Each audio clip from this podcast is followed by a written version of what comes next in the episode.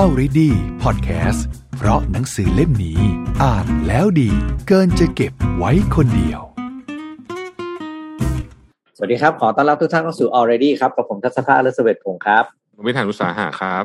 ผมนพดลร่มโพครับ ครับแล้ววันนี้ครับผม Already นะครับวันนี้จะมีแขกรับเชิญพิเศษด้วยนะครับ ก็คือคุณหนุ่ยนัทพลม่วงธรรมนะครับเจ้าของเพจการตลาดวลตอนนะครับ แล้ววันนี้ Already จะคุยกันกับหนังสือ ผลงานเล่มล่าสุดของคุณหนุ่ยซึ่งเป็นเล่มที่ 4 แล้วนะครับ ชื่อว่า contextual marketing การตลาดแบบฉวยโอกาสรอบตัวมาเป็นยอดขายนะครับ สวัสดีครับคุณหนุ่ยครับสวัสดีครับสวัสดีครับผมสวัสดีครับตื่นเต้นมากโอ้โหไม่ต้องตื่นเต้นครับ ใครมา ก็สบายๆทุกคนอะอาจารย์อาจารย์นพดลเริ่มเลยครับในฐานะที่อาจารย์นพดลเนี่ยน่าจะเป็นคนแรกเลยที่อ่านก่อนพวกเรา เพราะว่าอาจารย์นพดลเนี่ยเป็นผู้ที่เขียนเป็นหนึ่งในผู้ที่เขียนคำนิยมของเล่มนี้ด้วยเชิญอาจารย์เลยครับเท้าความนิดนึงผมเนี่ยต้องอ่านเล่มแรกเลยครับ ของคุณหนุ่ยที่ออกมานะทั้งสี่เล่มเนี่ยผมเป็นแฟนคลับนะแฟนคลับตั้งแต่เล่มแรกตอนนั้นยังไม่รู้จักคุณหนุ่ยด้วยซ้ำเนาะผมก็อ่านแล้วผมก็เฮ้ยชอบเว้ยก็ไปรีวิวในนพดลสตอรี่แล้วก็เราก็มารู้จักกันผ่านผ่าน Facebook ผ่านอะไรเงี้ยนะครับ เล่มนี้แบบต้องบอกว่าฝีมือคุณหนุ่ยแบบว่าไม่ผิดหวังอยู่แล้วนะครับ ต้องต้องผมผมชอบมากๆ โดยเฉพาะอย่างยิ่ง เรื่องราวที่มันเป็นต้องเรียกว่าเป็นกรณีศึกษาเป็น case study ซึ่งมันมีตลอดทั้งเล่ม แล้วแต่ละอันเนี่ย มันเสริมคำว่า contextual marketing จริง ๆ นะครับ ผมเอาเป็นว่าตอนที่ผมโชคดีฮะคุณหนุ่ยติดต่อมาให้ผมมาช่วยเขียนเอ่อคำนิยมเนี่ย อ่านรอบแรกประทับใจตั้งแต่หน้าแรกที่คุณหนุ่ยเขียนบอกว่า มันอธิบายง่ายๆนะ contextual marketing ก็คือเอาเอาไอ้สภาพแวดล้อมเนี่ยมาเป็นการตลาดที่ตัวอย่างแรกเลยนะ ที่ผมชอบคือน้ำดื่มบอกน้ำดื่มเนี่ยมันวางแต่ละที่เนี่ยราคาไม่เท่ากัน ถ้าเราน้ำดื่มไปวางอยู่ตรงทะเลทรายเนี่ยเท่าไหร่เท่ากันเลยนะมีเท่าไหร่โอนให้หมดเลยนะน้ำดื่มขวดเดียวอะแต่ถ้ามันอยู่ในเซเว่นธรรมดาธรรมดาเนี่ยห้าบาทสิบาทเราอาจจะยังไม่ซื้อก็ได้ ผมว่าภาพนี้มันชัดมากแล้วแล้วในเล่มเนี่ยมันเป็นแบบนั้นจริง บางทีเรานึกไม่ถึงอะว่าโอ้โหเฮ้ยผมเล่นกันขนาดนี้เลยนะไอ้แค่ เดี๋ยวเดี๋ยวเราคงได้คุยกันอะในในในเล่มเนี้ยแค่คำที่ใช้เสิร์ชใน Google เนี่ยมันมันพาเราไปหาคู่แข่งได้เลย ไม่ใช่หาตัวตัวเจ้าของนะหาหาคู่แข่งได้เลย ถ้าเกิดมันมีหัวในการคิดจริง ๆ ผมว่าดีอะครับ เล่มเล่มนี้ อ่านแล้วแบบเพลิน อ่านแล้วสองรอบเลยครับ อ่านแล้วสนุกแล้วก็ได้เคสเยอะแยะเลย อืมขอบคุณอาจารย์นพดลมากเลยครับ ผม ให้คุณหนุ่ยเสริมดีไหมฮะว่าไอเดียของเล่มนี้มาจากอะไร แล้วก็เผื่อจะเล่าให้ท่านผู้ฟังที่ยังไม่ได้อ่านหน่ว่าเออในเนื้อหาข้างในเนี่ยเป็นยังไงบ้างฮะครับได้เลยครับก็เอ่อจุดตั้งต้นจากเล่มนี้นะครับ มันมาจากการที่ว่าจริง ๆ ผมก็คิดมาหลายรอบแหละจนสุดท้ายแล้วผมมาตกลงปรงใจกับเรื่องการตลาดเรื่องของ contextual ที่ผมเองเนี่ย ใช้คำว่าชอบมานานแล้วครับ แต่ก็ยังไม่เคยเห็นใครพูดถึงเรื่องนี้จริงจังเนาะ จนกระทั่งในหนังสือ Marketing 5.0 เล่มล่าสุดอะครับของ Philip Kotler เนี่ยเขาก็มีบทนี้แยกออกมาบทหนึ่งชัดเจนเลยทำให้ผมได้เป็นเหมือนแบบ อย่างน้อยเรามี backup ละนิดนึงว่าเรื่องเนี้ยมันเป็นเรื่องที่ค่อนข้างน่าจะสำคัญอืมเราก็เลยเอาจุดนี้เป็นจุดตั้งต้น แล้วก็ไปรวบรวมหาข้อมูลเพิ่มเติมก่อนนะครับ เริ่มแรกก็คือไปรื้อก่อนว่าเราเคยเขียนอะไรเรื่องนี้บ้างอะนะครับ แล้วก็สองคือไปทำ research เพิ่มเติมก่อนใช้คำว่า เป็นเล่มที่ไม่ได้มีซอสอยู่ในมือเท่ากับเล่มก่อนๆเลยครับ ทุกคนครับ เล่มก่อนๆโชคดีอะเล่มแรกมีเคสเก็บไว้เยอะเล่มที่สองเนี่ย เป็นเนื้อหาในการสอนทั้งเทอม เล่มที่สามนี่ก็เอาเคสเก่ามาผสมกับเขียนใหม่ครึ่งหนึ่งแต่เล่มเนี้ยใหม่ค่อนข้างหมด คือเขียนขึ้นมาใหม่ค่อนข้างหมดตรงที่ว่า research ใหม่ฉันก็ทำให้เห็นภาพ pattern นะครับว่า การทำเรื่องของ contextual marketing เนี่ยจริงแล้วมันมีย้อนหลังกลับไปตั้งแต่สมัย เริ่มต้นใช้อินเทอร์เน็ตแบบแรก ๆ เลย แรก ๆ ก็คืออย่างเช่นพวกตามพวกเว็บต่างๆ เว็บแบบนี้เว็บกีฬาเว็บแม่และเด็กเว็บข่าวเว็บบอร์ด เมื่อดูจากบริบทของแต่ละหัว หัวข่าวหัวเว็บ หัวที่เนี่ย เราควรจะต้องทำการตลาดแบบไหนหรือ Product แบบไหนเหมาะ ผมว่าภาพหนึ่งมันเหมือนการที่เรา ถ้าเป็นโฆษณาสมัยก่อนเนอะคือการพยายามเล่นกับแสงแดดบ้างเล่นกับ environment โดยรอบบ้าง แต่ข้อจำกัดของการทำ out of home แบบนั้นเนี่ยผมว่ามันมี condition เยอะ แต่พอเป็นดิจิตอลเราสามารถใช้ตรงนั้นเอามา apply ใช้ได้เยอะ แล้วยิ่งจริง ๆ แล้วผมว่าเรื่องนี้เป็นเรื่องที่อยู่ใกล้ตัวเราทุกคนโดยเฉพาะทุกคนที่ทำดิจิตอลหรือทำออนไลน์ เวลาเราจะลงลงโพสเฟซบุ๊กก็ตามวันนี้เราสามารถเลือก custom ได้ว่า ชายคนเห็นอะไร หญิงคนเห็นอะไร โพสเช้ากลางวันเย็นเห็นอะไร จังหวัดกรุงเทพเชียงใหม่ภูเก็ตเห็นอะไรหรือแม้แต่กระทั่งเรื่องของสภาพอากาศเรื่องของ traffic พวกนี้มันเป็น factor เล็กๆ น้อยๆครับ ที่ผมรู้สึกว่า คนที่เป็นนักการตลาดที่มีความละเอียดละเมียดใส่ใจที่จะดูแลลูกค้าให้ดีกว่าคนอื่น ๆ เนี่ย ผมว่าอันเนี้ยจะเป็นอะไรที่เหมาะกับเขามากนั่นแหละครับเลยเป็นที่มาที่ไปอยากจะเอาinner ส่วนตัวตัวเองชอบแล้วเอามาแชร์รู้สึกว่าน่าจะเป็นประโยชน์กับนักการตลาดแล้วก็คนทำธุรกิจในวันนี้ครับผม นี้ถ้าจะพูดจากที่จับความก็คือ คุณหนุ่ยกำลังจะสื่อว่า เราอยู่ในยุคที่เทคโนโลยีเนาะมันเป็นตัวช่วยให้เราทำหรือว่าประยุกต์เรื่องของ contextual marketing ได้ง่ายขึ้นกว่าแต่ก่อนใช่ไหมเพราะหลายบทมีเรื่องเล่าไม่ว่าจะเป็นเรื่องของ location เรื่องของอะไรต่างๆ ใช่ไหมครับแปลว่าตอนนี้ contextual marketing เป็นเรื่องใกล้ตัวแล้วทุกคนก็ทำได้ใช่ไหมใช่ครับ เริ่มได้เลยครับ เอาง่ายๆผมว่าคนที่ยิง ad เป็นทุกคนอะ ถ้าคิดละเอียดกับมาหน่อยเนี่ย เราสามารถ apply ตรงนี้ใช้ได้เยอะมาก เพราะการ set ad หลังบ้านเอาแค่ Facebook ง่ายๆ ก็ได้ครับ หลังบ้านเราเลือกได้ทุกอย่างครับใช้คำว่าเกินกว่าที่จะจินตนาการออกด้วยซ้ำพอผมไปไล่ดูใน list ท้ายเนี่ย Facebook เลือกเราเลือกอะไรได้บ้าง status เอ่ยพึ่งแต่งงานพึ่งหย่าพึ่งมีลูกพึ่งคลอดพึ่งคบกับแฟน คนที่อยู่ห่างบ้านคน factor มีเยอะมากเลยครับ ฉะนั้นที่เหลือเหลือแค่เราแล้วเราจะใช้ประโยชน์ยังไงจากข้อมูลที่มีพวกเนี้ย เราจะปรับยังไงให้มันตรงกับบริบทของเขา คนที่มีเพื่อนใกล้วันเกิด เอ๊ะ ถ้าเราจะต้องเห็น Product จะต้องเห็น Product แบบไหน Product แบบเดียวกันจะนำเสนอในแต่ละบริบทยังไงได้บ้าง ผมว่าข้อนี้สำคัญครับ ทีนี้มุมที่มองว่าการตลาดที่เป็น contextual marketing กับการการตลาดแบบย้อนกลับไปสักสี่ห้าปีก็พอนะ ผมคงไม่ไปไกลกว่านั้นนะ่ะคุณหนุ่ยมองว่ามันต่างกันกันกันมากแค่ไหนแล้วตอนนี้ ผมใช้คำว่าแบบนี้ดีกว่าครับพี่ปิ๊กผมว่า ณวันนี้บริบทของการทำ marketing เนี่ยมันเปลี่ยนไปเยอะมากสี่ห้าปีก่อนผมว่าภาพเราคือเรากำลังเริ่มต้นเรียนรู้การใช้โซเชียลมีเดียเพื่อทำ marketing เป็นหลักเนาะเราทำ social commerce ทำอีคอมเมิร์ซยังไม่ค่อยมาด้วยซ้ำวันนั้นคือซื้อของผ่านผ่านผ่านโซเชียลมีเดียเป็นหลักก่อน แต่ว่าณวันนี้มันเป็นโลกของการใช้เทคโนโลยีเข้ามาช่วยในการทำการตลาดทั้งหลายที่เราเรียกกันว่า MarTech ฉะนั้น ใน subset หนึ่ง contextual คือสิ่งที่มีมานานแต่ไม่ค่อยมีใคร mention หรือพูดถึงมันอย่างจริงจังสักเท่าไหร่ ผมเลยหยิบเอาสับเซตเนี้ยขึ้นมาที่อยู่ภายใต้ความเป็นมาเทคที่เราสามารถทำได้เลยเนี่ย หยิบขึ้นมาให้คนรู้สึกว่า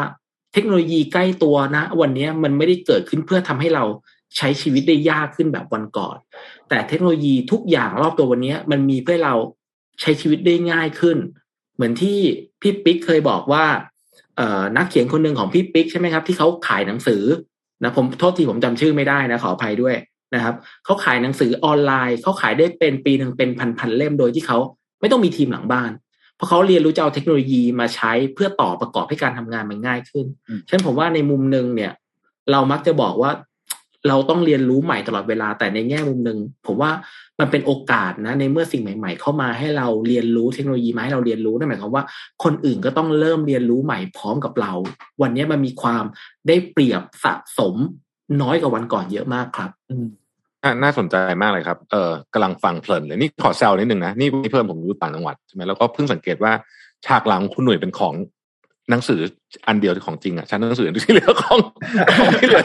โพสสามคนนี่เป็นหนังสือปลอมหมดเลยนะครับวันนี้เป็นฉากจริงเหรอ ของคุณหน่วยเป็นคนเดียวที่เป็นของจริงของผมนี่เพิ่งเปลี่ยนเลยไม่เปลี่ยนกันจัดๆเลยเมื่อกี้มันขาวๆอยู่เลยนะฮะสนใจน่าสนใจ ทีนี้ผมถามอย่างนี้ดีกว่าคุณหน่วยในฐานะที่เออผมก็เออเรียกว่าทำงานอยู่สายนี้พอสมควรนะครับ แต่ก็เป็นยุคเก่าแล้วล่ะนะครับ ผมก็มาจากยุคที่แบบ ทีวีอะไรเงี้ยสมัยก่อนเราก็ทำทีวีแบบทำหนังสวยๆอะไรแบบนี้ใช่ไหมแล้วก็ hope for the best นะเวลาเราออก ทีวีซีอะไรอย่างเงี้ยนะซึ่งซึ่งเห็นด้วยมากเลยว่าเอ้ยห้าปีเนี้ยพี่ปิ๊กพูด ผมว่าตัวเลขห้าปีน่าสนใจ เพราะผมรู้สึกว่ามันเป็นช่วงเวลาการเปลี่ยนแปลงที่แท้จริง ตอนนั้นสมัยแรกๆเนี่ยเรากันงบออนไลน์ประมาณนี่ผมพูดถึงห้าปีที่แล้วนะ ไม่ต้องไกลนะห้าปีอาจจะการงบออนไลน์สักสิบเปอร์เซ็นอะไรอย่างเงี้ยนะสิบยี่สิบเปอร์เซ็นต์เนี่ยตอนนี้เนี่ยเอาว่างบทีวี out of home นี่แทบไม่เหลือ คือตอนนี้นี่เอามาอยู่ออนไลน์เรียกว่าเกือบร้อยเปอร์เซ็นต์ไม่ไม่ร้อยก็ร้อยนะฮะแล้วมันก็น่าสนใจในมุมที่ว่าวิธีการคิดเรื่องคอนเทนต์ก็เปลี่ยนเนาะ สมัยก่อนเนี่ยเราจะ craft คอนเทนต์มากๆเลยนะครับจะ TVC แล้วเนาะเดี๋ยวนี้ผมคิดว่าปริมาณสำคัญไม่แพ้คุณภาพนะนี่อยากคุณหนุ่ยฉายภาพนิดหนึ่งว่า ตอนนี้มันเป็นจุดที่ผมคิดว่าพูดถึงคนที่ทำ marketing มาก่อนหน้านี้เนี่ยเขาต้องปรับวิธีคิดยังไงบ้าง เอาเอาคนยุคผมก็ได้ไม่ต้องไกลมากว่าเอ๊ะถ้าเกิดคนอยู่สายงาน marketing เนี่ยซึ่งส่วนใหญ่ก็ค่อนข้างจะ senior แล้วเนี่ยนะต้องปรับวิธีคิดยังไงบ้างกับโลกยุคใหม่ที่มันมีทั้งฝั่งที่อาจจะเรียกว่าเป็นครีเอทีฟด้วยแล้วก็ฝั่งที่เป็น tech มาผสมผสมกันอย่างละครึ่งเนี่ยครับคุณหนุ่ย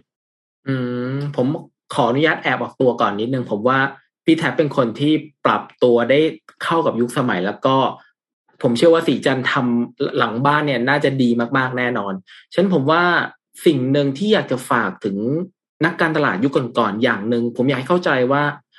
จริงๆแล้วเทคโนโลยีอะเบื้องหลังเนี่ย เราอย่ามองว่ามันเป็นเรื่องของกีกเป็นเรื่องของกลุ่มแค่บางคนเป็นเรื่องของไอทีแต่จริงแล้วเทคโนโลยีเนี่ยมันคือสิ่งที่ผมใช้ว่า ปลี่ยนฟันดัมเมนทัลทุกอย่างของการใช้ชีวิตก่อนนะครับ อย่างหนึ่งเอาง่ายๆ เลยพอสมาร์ทโฟนเกิดขึ้นเนี่ย วิธีการ consume content เราเปลี่ยน จากเราเคยต้องนั่ง fit in ดูอยู่บนทีวี เราสามารถดูจากที่ไหนก็ได้ ฉะนั้นหลาย ๆ ครั้งเรายังเห็นว่ายังคงมีบางแห่งบางที่บางอัน ใช้วิธีคิดทำแบบ TVC frame แบบทีวีเดิมๆแนวนอน ทั้งที่เราดูมือถือในแนวตั้งเป็นสัดส่วนส่วนใหญ่ทำไมเราไม่ปรับให้มันเข้ากับ บริบทของหน้าจอที่ลูกค้าจะดูได้สะดวกกว่าเดิมล่ะแทนที่เขาจะได้เห็นภาพเต็มๆในสกรีนแนวตั้งเนี่ย แต่คุณกลับทำเป็นสกรีนแนวนอนเพราะคุณคุ้นเคยในแบบเดิม ฉะนั้น ผมว่าสิ่งที่มันคือการต้องยอมรับให้ได้ก่อนว่า โลกมันเปลี่ยนไปเยอะกว่าวันก่อนสองพอยอมรับข้อนี้ได้เราต้องยอมรับในความไม่รู้ของเราก่อน มันมีหลาย ๆ สิ่งที่เกิดขึ้นใหม่ที่เราไม่รู้ ถ้าเรากล้าที่ยอมรับที่เราไม่รู้เนี่ย มันเหมือนการที่ เราพร้อมจะเปิดรับสิ่งใหม่ แต่ถ้าเมื่อไหร่เราปิดเรายังบอกว่า ไม่คนยังดูทีวี คนยังฟังวิทยุคนยังเห็นสปอร์ตคนยังดูรายการนู้นรายการนี้รายการนั้น ถ้าเรายังยึดติดกับแบบเดิมครับไม่ว่าใครจะเปลี่ยนแค่ไหน ไม่มีทางเปลี่ยนหรือว่าเปลี่ยนได้ยากมากๆ ถ้าเราเข้าใจก่อนว่าโลกมันเปลี่ยนทุกวัน ความรู้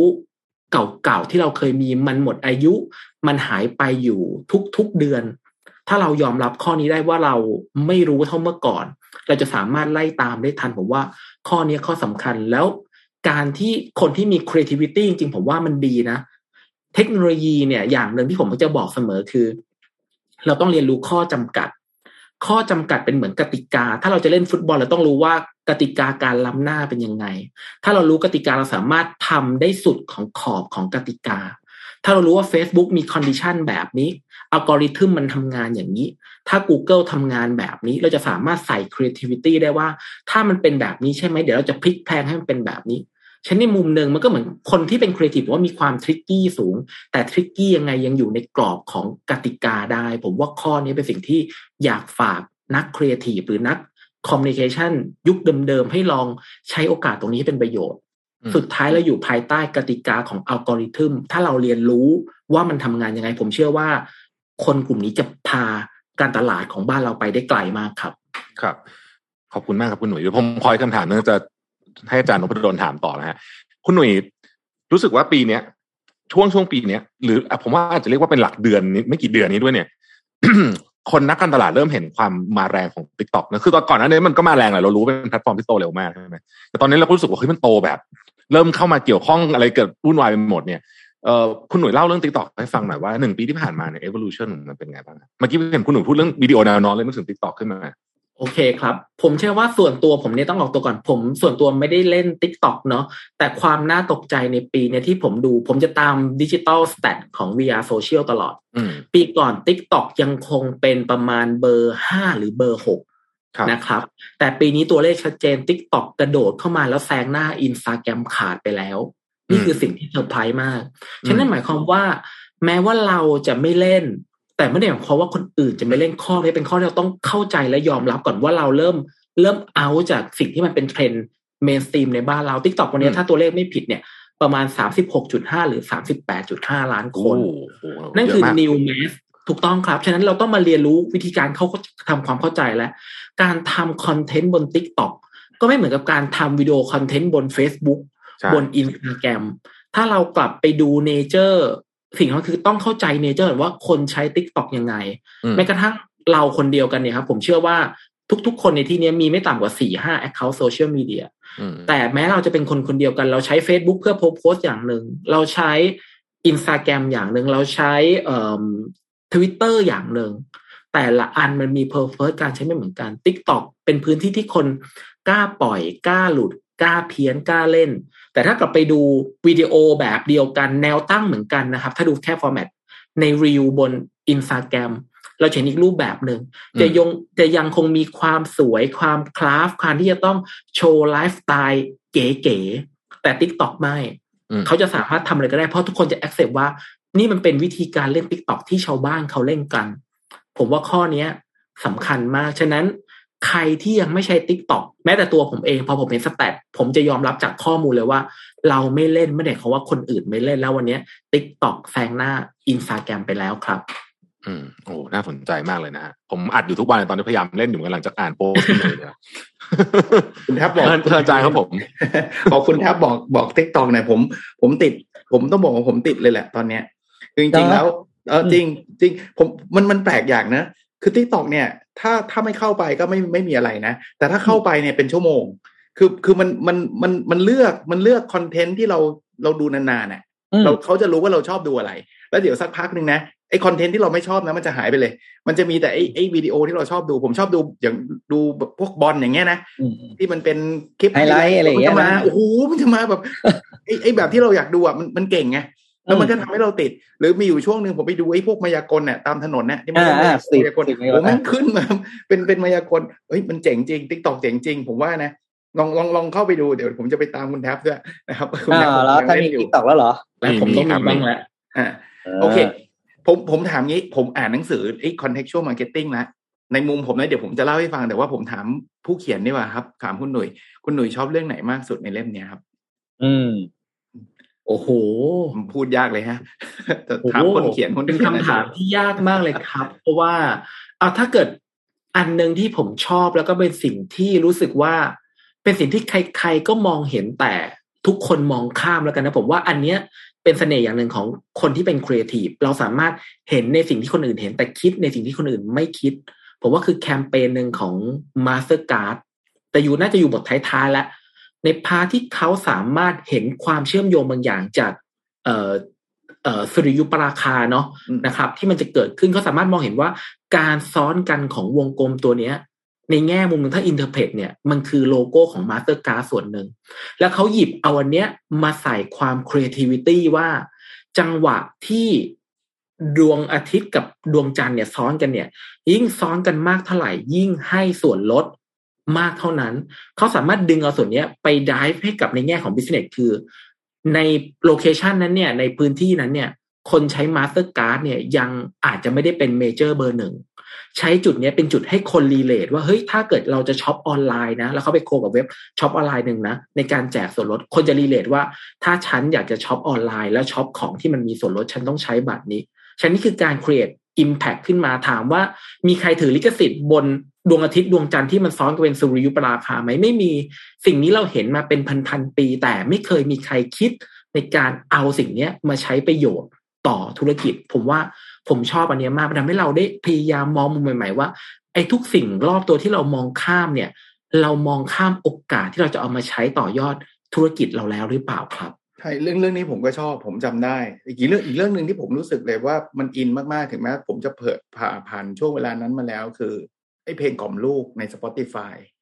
จำได้ว่าเพลงกล่อมลูกเนี่ยคือปกติเรากล่อมลูกเนี่ยเราต้องการให้แบบให้ลูกนอนหลับใช่ไหมแต่ Spotify เนี่ยถ้าเราไม่ยอมจ่ายเงินเนี่ยมันจะมีโฆษณาแทรกไอ้ตัวโฆษณาเนี่ยแหละมันจะทำให้ลูกเราตื่นก็ลูกกำลังเคิมเคิมเคิมเคิมยิงโฆษณานะมันลมขึ้นมานี่เซ็งเลยลูกร้องขึ้นมาเลยเงี้ยมันคนมันแบบอุตส่าห์คิดได้อะว่าเฮ้ยถ้าคุณจะไปโฆษณาในอัลบั้มที่เป็นเพลงกล่อมลูกเนี่ย เสียงคุณเนี่ยมันต้องเบาๆเว้ย อุ้ยอย่างนี้ผมรักตายเลยนะ เป็นผมผมโอ้มันมันโคตรแบบมันเฮ้ยโหผมกล่อมลูกอยู่อะแล้วพอโฆษณาผมกำลังตกใจว่าอุ้ยเดี๋ยวลูกกูตื่นแน่นอน แต่ว่าเฮ้ยโหมาเนียนขนาดนี้ต้องซื้อแล้วอะหรืออีกอันหนึ่งนะที่มันเป็น contextual marketing ชัดเจนคือ เวลาเราอยากที่จะเปลี่ยนอินเทอร์เน็ตใช่ไหมอินเทอร์เน็ตช้า moment เดียวที่เราอยากจะเปลี่ยนตอนไหนอะต้องตอนที่มันช้าถูกไหมซึ่งไอเนี้ยมันมีผมผมจำชื่อไม่ได้นะคุณหนุ่ยอาจจะบอกชื่อได้ คือ นัก cast เกมมา cast เกมอะแล้วบอก cast ไปเลยไม่ต้องมานั่งเชียร์นะว่า cast แล้วคุณนะเปลี่ยนอินเทอร์เน็ตไม่ต้อง แต่พอนัก cast เกมมันพูดว่า เวลา cast เกมเวลามันมันหน่วงนิดนึงเกมมันจะแพ้ไงมันโดนยิงโดนอะไรเงี้ยบอกเฮ้ยอินเทอร์เน็ตช้าปุ๊บขึ้นทันทีเปลี่ยนอินเทอร์เน็ตไหมคือแบบว่าโอ้โห เป็นเรานะเปลี่ยนเลยแหละกดแบบเนี้ยเพราะเรากำลังเล่นเกมมันมันมันมันคือ moment ที่เราอยากเปลี่ยนสุดนะ ถ้าแบบว่าไปไปดู ฟุตบอลแล้วอยู่ดีๆ บอกให้เปลี่ยนอินเทอร์เน็ตมันไม่อินอะคือไม่ไม่เห็นเกี่ยวกับเราเลย แต่นี่คือ context ชัดๆเลยว่ามันอืดตอนนั้นก็ขึ้นมาบอกว่าให้เปลี่ยนตอนนั้น คลิกเลยดิถ้าเป็นผมผมก็อยากคลิกแล้วอารมณ์แบบนี้ผมว่ามันผมมันต้องใช้ไอเดียเนาะคือคือต้องต้องเป็นคนเอาใจใส่อะเป็นคนที่ละเอียดอะเออเนี่ยต้องต้องบอกแบบเนี้ยอันนี้เป็นเป็นสองเรื่องที่ผมโหอ่านแล้วโหคิดได้ไงวะจริงๆมีอีกเยอะเลยนะถ้าจะพูดมีอีกหลายเรื่องเลยตัวผมมองว่า ไอ contextual marketing เนี่ยมันคือการหนึ่งเลยนะครับ มันคือการที่เราเป็นนักการตลาดที่ไม่เข้าพรวดอะเขาไม่เข้าบอลพรวดไปหาคอน sumer คือแบบทะเลทะล่าแบบปุ๊บไปเนี่ยผิดที่ผิดเวลาเนี่ยหนึ่งคือแทนที่คุณจะได้อะไรดีๆนะคุณกลับเป็นกลายเป็นว่าคุณคุณฆ่าตัวตายทำไปไปสร้างความ ไปไปสร้าง bad experience กับกับลูกค้าที่คุณอยากจะคุยกับเขาสองก็คือ contextual marketing เนี่ย มันเป็นอะไรที่ยิ่งคนช่างสังเกตจะยิ่งทำได้ดี ไอ้พวกสิ่งที่คุณหนุ่ยเขาเขียนว่าคุณหนุ่ยเขียนเป็นเรื่องของไมโครโมเมนต์นะคือทุกๆเอลเมนต์ของของแต่ละวันในช่วงชีวิตเนี่ย มันมันดูสิ่งถ้าเราเก็บองค์ประกอบตรงนั้นได้ดีเนี่ย มันจะทำให้เราทำแคมเปญเหล่านี้ได้ขึ้นแล้วสามก็คือ พอรู้จังหวะรู้เวลาแล้วรู้เป้าหมายแล้วรู้เทคนิคแล้วเนี่ยไอ้ creativity เนี่ยเป็นสิ่งที่ทำให้การสื่อสารไปกับลูกค้าเนี่ย มันดูน่าสนใจแล้วแล้วก็สะกดลูกค้าได้ ผมโทษผมจับแต่ผมจับได้สามประเด็นนี้นะ ที่ว่ามันจะต้องผสมกันแล้วมันเป็น contextual marketing ทีนี้ผมถามในกลับมาในแง่ทางคุณหนุ่ยเนี่ยอตอนนี้ก็คือจะน่าจะมองเรื่องนี้เป็นหลักแล้วล่ะ คือเห็นอะไรเป็น contextual ไปหมดแล้วผมเชื่อว่าตอนนี้นะ บ้านเราอะ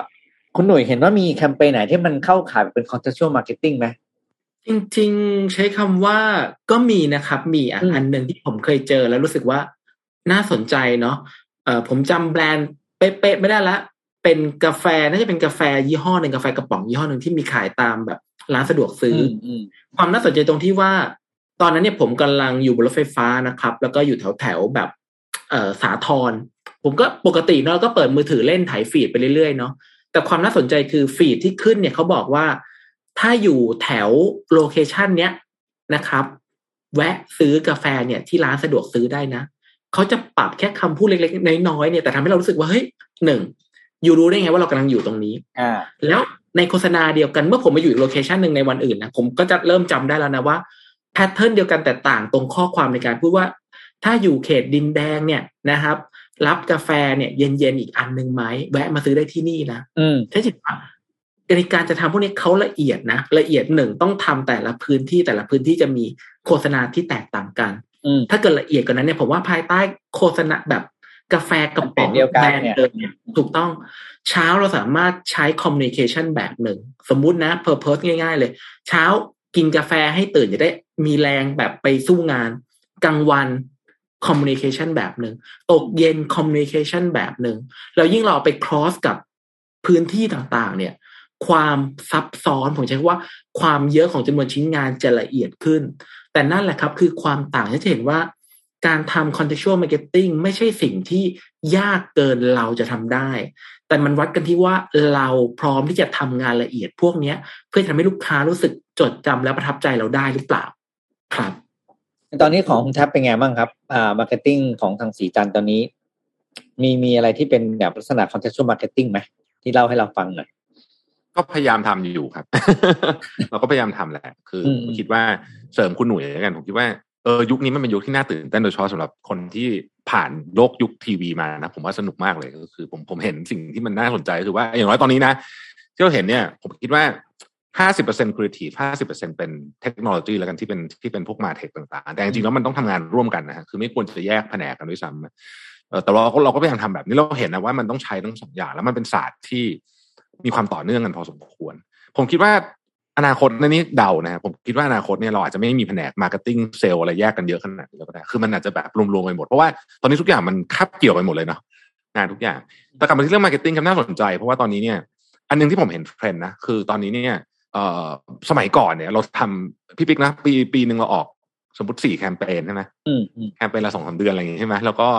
อัดกันโอ้เราก็แบบ เอาของไว้เยอะที่สุดอยู่ชานอลเยอะที่สุดใช่ไหมแล้วก็อ่า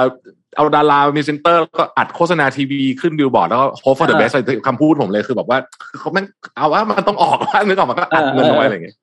แล้วเราก็เพลงแล้วเราก็สวดมนต์แล้วมันจะขายได้เออสวดมนต์สวดมนต์ใช่ก็คือทำดีที่สุดแล้วก็สวดมนต์อะไรจุดทูบเลยทำดีทุกอย่างดีสุดแล้ว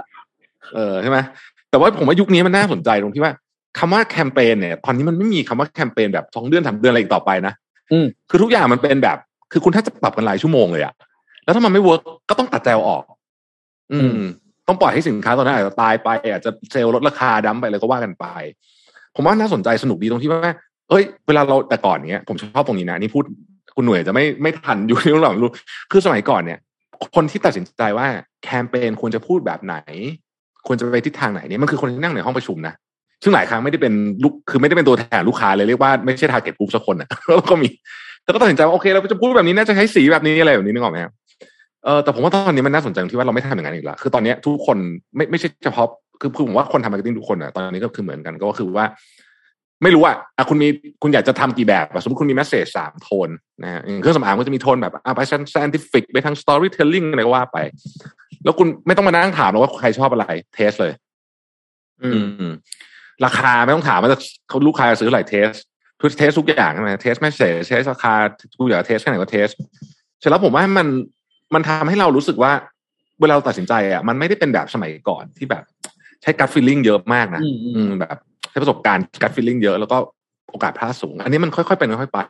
หรือจะออก Product ก็ไม่จำเป็นต้องอู้ทำอะไรใหญ่โตเหมือนสมัยก่อนใช่ไหมว่าคุณอยากรู้ Product นี้ขายได้ป่ะไม่รู้เหมือนกันก็ลอง test ดูแล้วกัน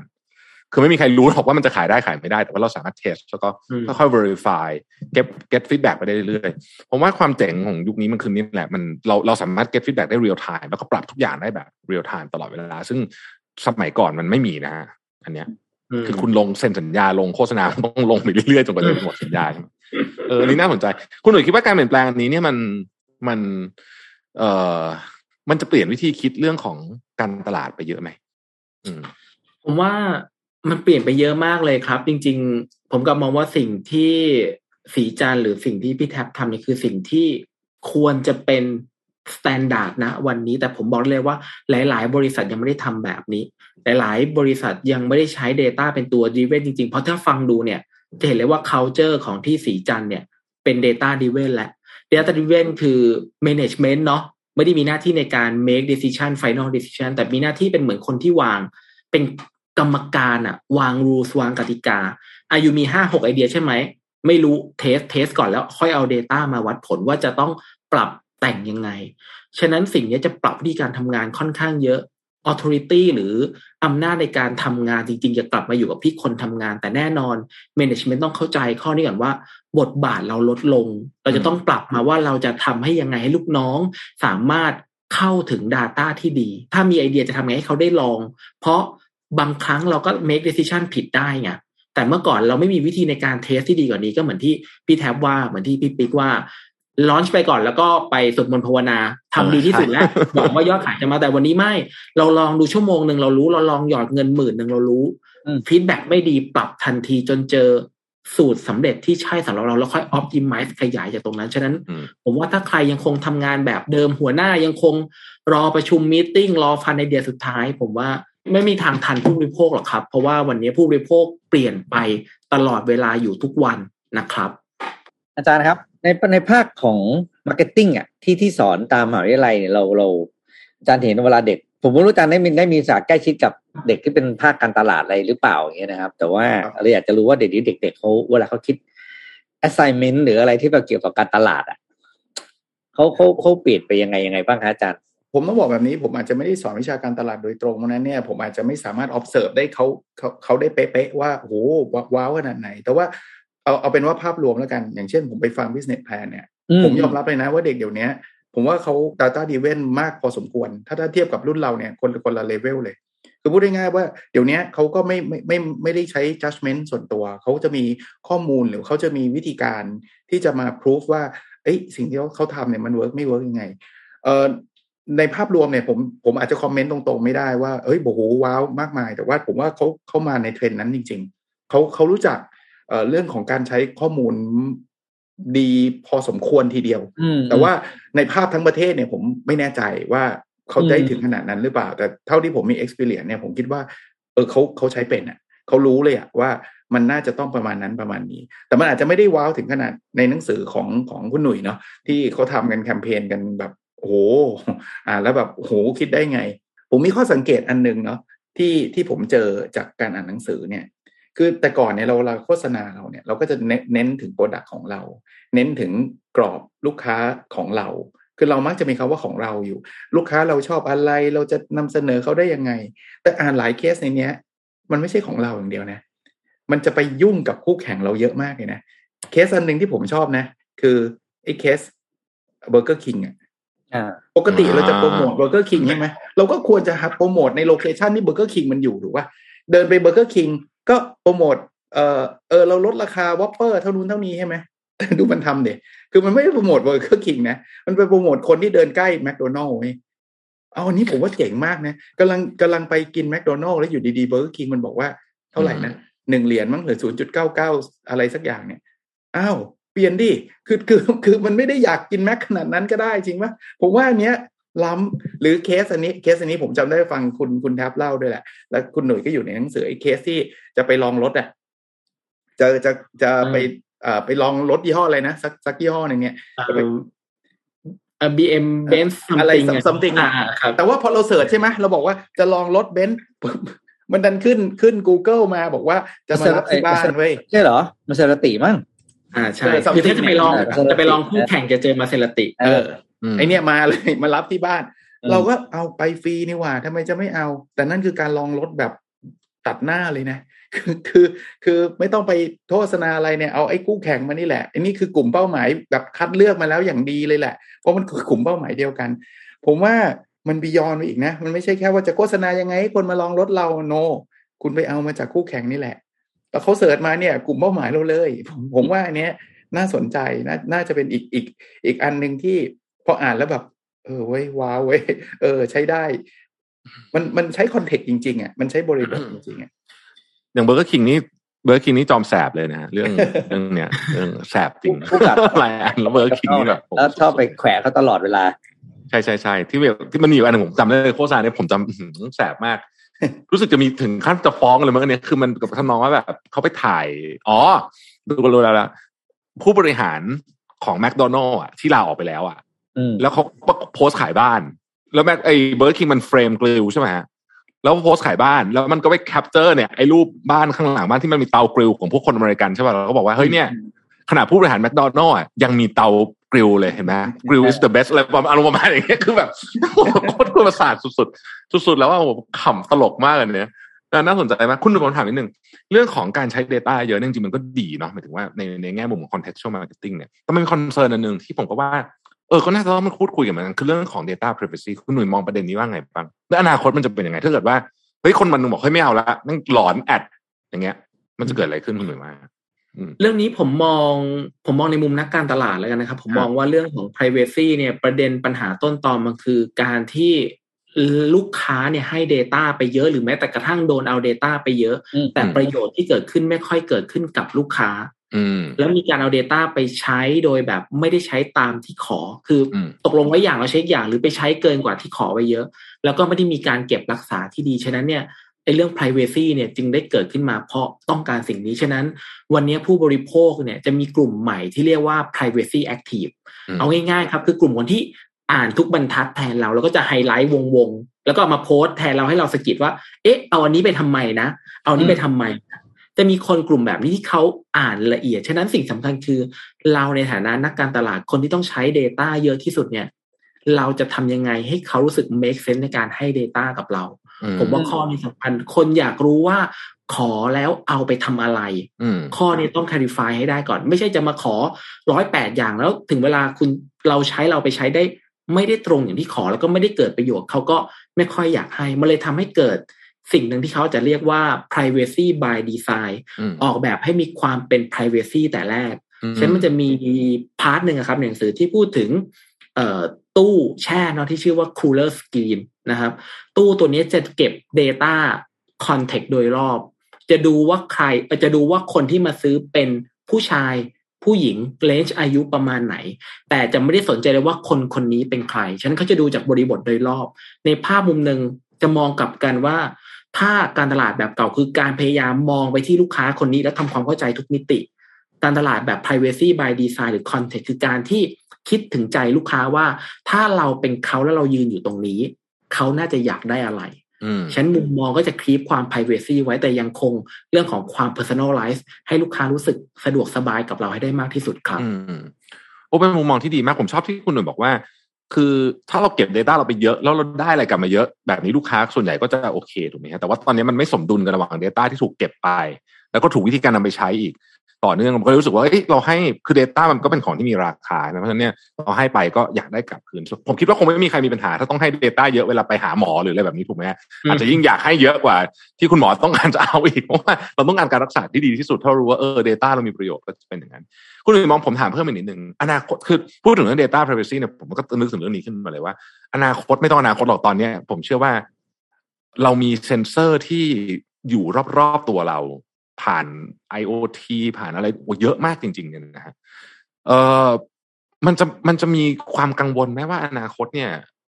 เหมือนกับพวกหุ่นยนต์ AI เลยผมพูดแบบแบบอาจจะใช้แบบภาษาแบบ basic หน่อยนะมันจะรู้ข้อมูลของเราเยอะเกินไป เยอะเยอะเกินไปจนเราอาจจะไม่แทบจะไม่ได้ตัดสินใจอะไรเองเลยหรือเปล่าก็เริ่มมีคนบอกว่าเออแอลกอริทึมที่เราเห็นไป search เวลา search Google คุณแน่ใจว่าคุณอยาก search คำนี้จริง ๆ หรือว่ามันมาจากมันมาจากมันพาเราไปตรงนี้เออคุณหนุ่ยว่าไงเรื่อง ออจริง ๆ เรื่องนี้ครับ มันมีอีกมุมหนึ่งเนาะเคยอ่านเจอเมื่อนานแล้วครับ เขาก็บอกว่าณวันนี้บริษัทเทคไม่จำเป็นต้องมีข้อมูลของเราเพิ่มเติม เขาสามารถสร้างโมเดลของเรา แล้วก็เปรียบเทียบกับคนอื่น ๆ เพื่อพิจิตรหาสิ่งที่ต้องการในอนาคตล่วงหน้าได้มากพอแล้ว ในมุมหนึ่งนะเขาบอกแบบนี้นะฉะนั้น ผมเลยกลับมองว่ามาเราถูกเก็บ Data พวกนี้ไปเยอะแล้วนะครับ ฉะนั้น ขึ้นอยู่กับว่าต่อไปนี้สิ่งที่น่าจะเกิดขึ้นมาคือเรื่องของเรื่องของที่เรียกว่าเป็น transparency algorithm มากกว่า คนจะอยากรู้ว่าอัลกอริทึมเบื้องหลังเหตุและผลที่ฉันเห็นสิ่งเนี้ย ที่ฉันได้ฟีดแบ็แบบเนี้ยคืออะไรทำไมฉันถึงเห็นแอดแบบนี้ขึ้นมา นี่คือสิ่งที่คนจะตัดเอ่อกลับไปตามหา วิธีการคิดวิธีการทำงานของ AI ฉะนั้นเรื่องนี้เนี่ย เท่าที่เท่าที่พอทราบเนี่ย ทางยุโรปจะเป็นพื้นที่ที่ค่อนข้าง active ในเรื่องพวกนี้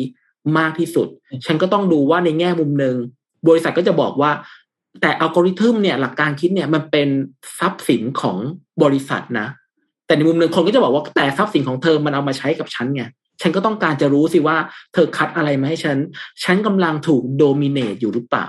ฉะนั้นข้อนี้สำคัญ ใน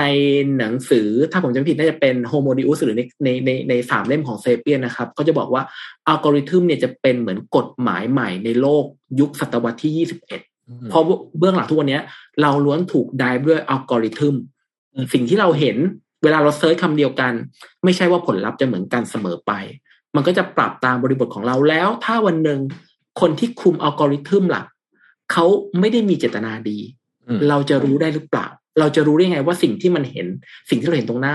มาจากสิ่งที่เป็นเราหรือเขา dominate ให้เราเป็นแบบนี้ อืม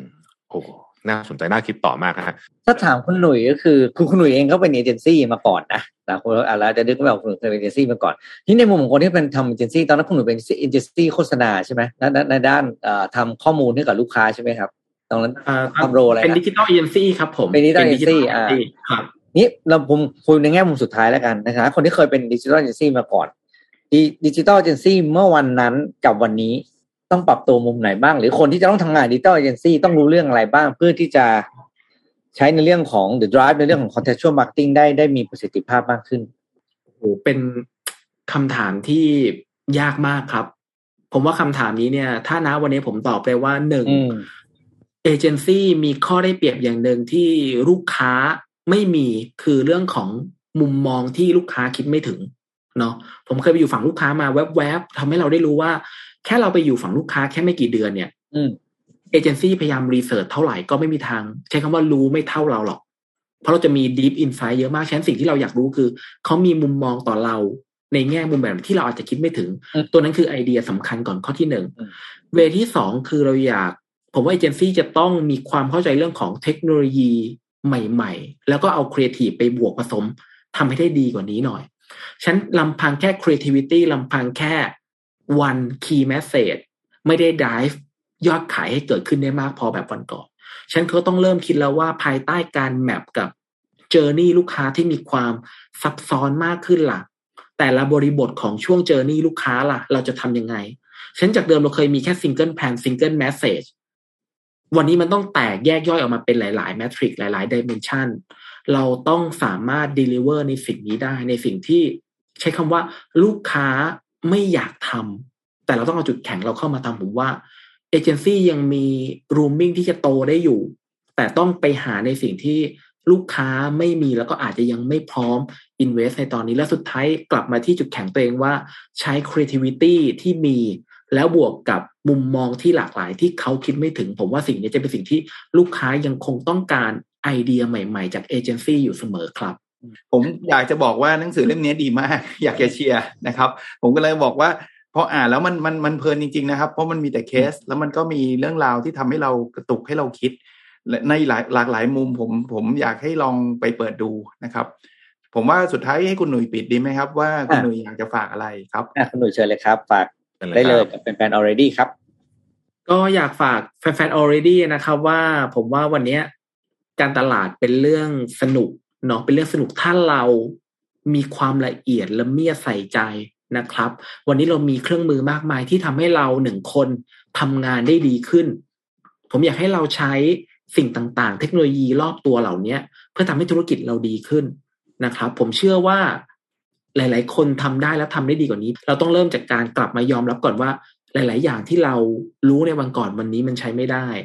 วันนี้เราพูดถึงคำว่าเออจริง ๆ เราพูดถึงคำว่า customer centric มานานมาก วันนี้คือวันที่เราสามารถทำได้ดีกว่าวันวานเยอะ เราสามารถรู้จักลูกค้าได้เยอะ เราสามารถเข้าถึงบริบทลูกค้าได้เยอะ ที่เหลืออยู่ที่คุณแล้วล่ะครับ ว่าคุณจะใส่ใจลูกค้าให้มากกว่าคู่แข่งได้หรือเปล่าครับ โอ้ผมก็เป็นอีกคนหนึ่งนะที่บ้องบอกว่าหนังสือเล่มนี้เนี่ยคนที่อยู่ในแวดวงการตลาดหรือ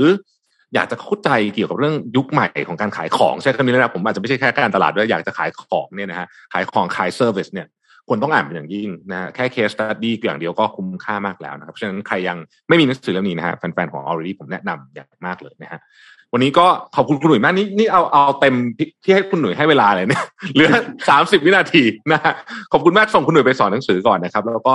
ใครยังไม่มีนะฮะเล่มนี้อย่าลืมไปแล้วก็ตามไปเก็บเล่มเก่าๆด้วยนะนะครับอันนี้เล่มที่สี่แล้วใช่ไหมฮะอ่าโอเคหนังสือเร็วมากอีกคนที่เขียนหนังสือเร็วมากนะครับวันนี้ขอบคุณคุณหนุ่ยมากเลยนะครับ ที่ให้เกียรติกับรายการของเรานะครับขอบคุณพี่ปิ๊กคุณอาจารย์ด้วยนะครับครับขอบคุณสวัสดีครับพี่ปิ๊กอาจารย์ด้วยครับสวัสดีมากครับคุณหนุ่ยครับ Already Podcast เพราะหนังสือเล่มนี้ อ่านแล้วดี เกินจะเก็บไว้คนเดียว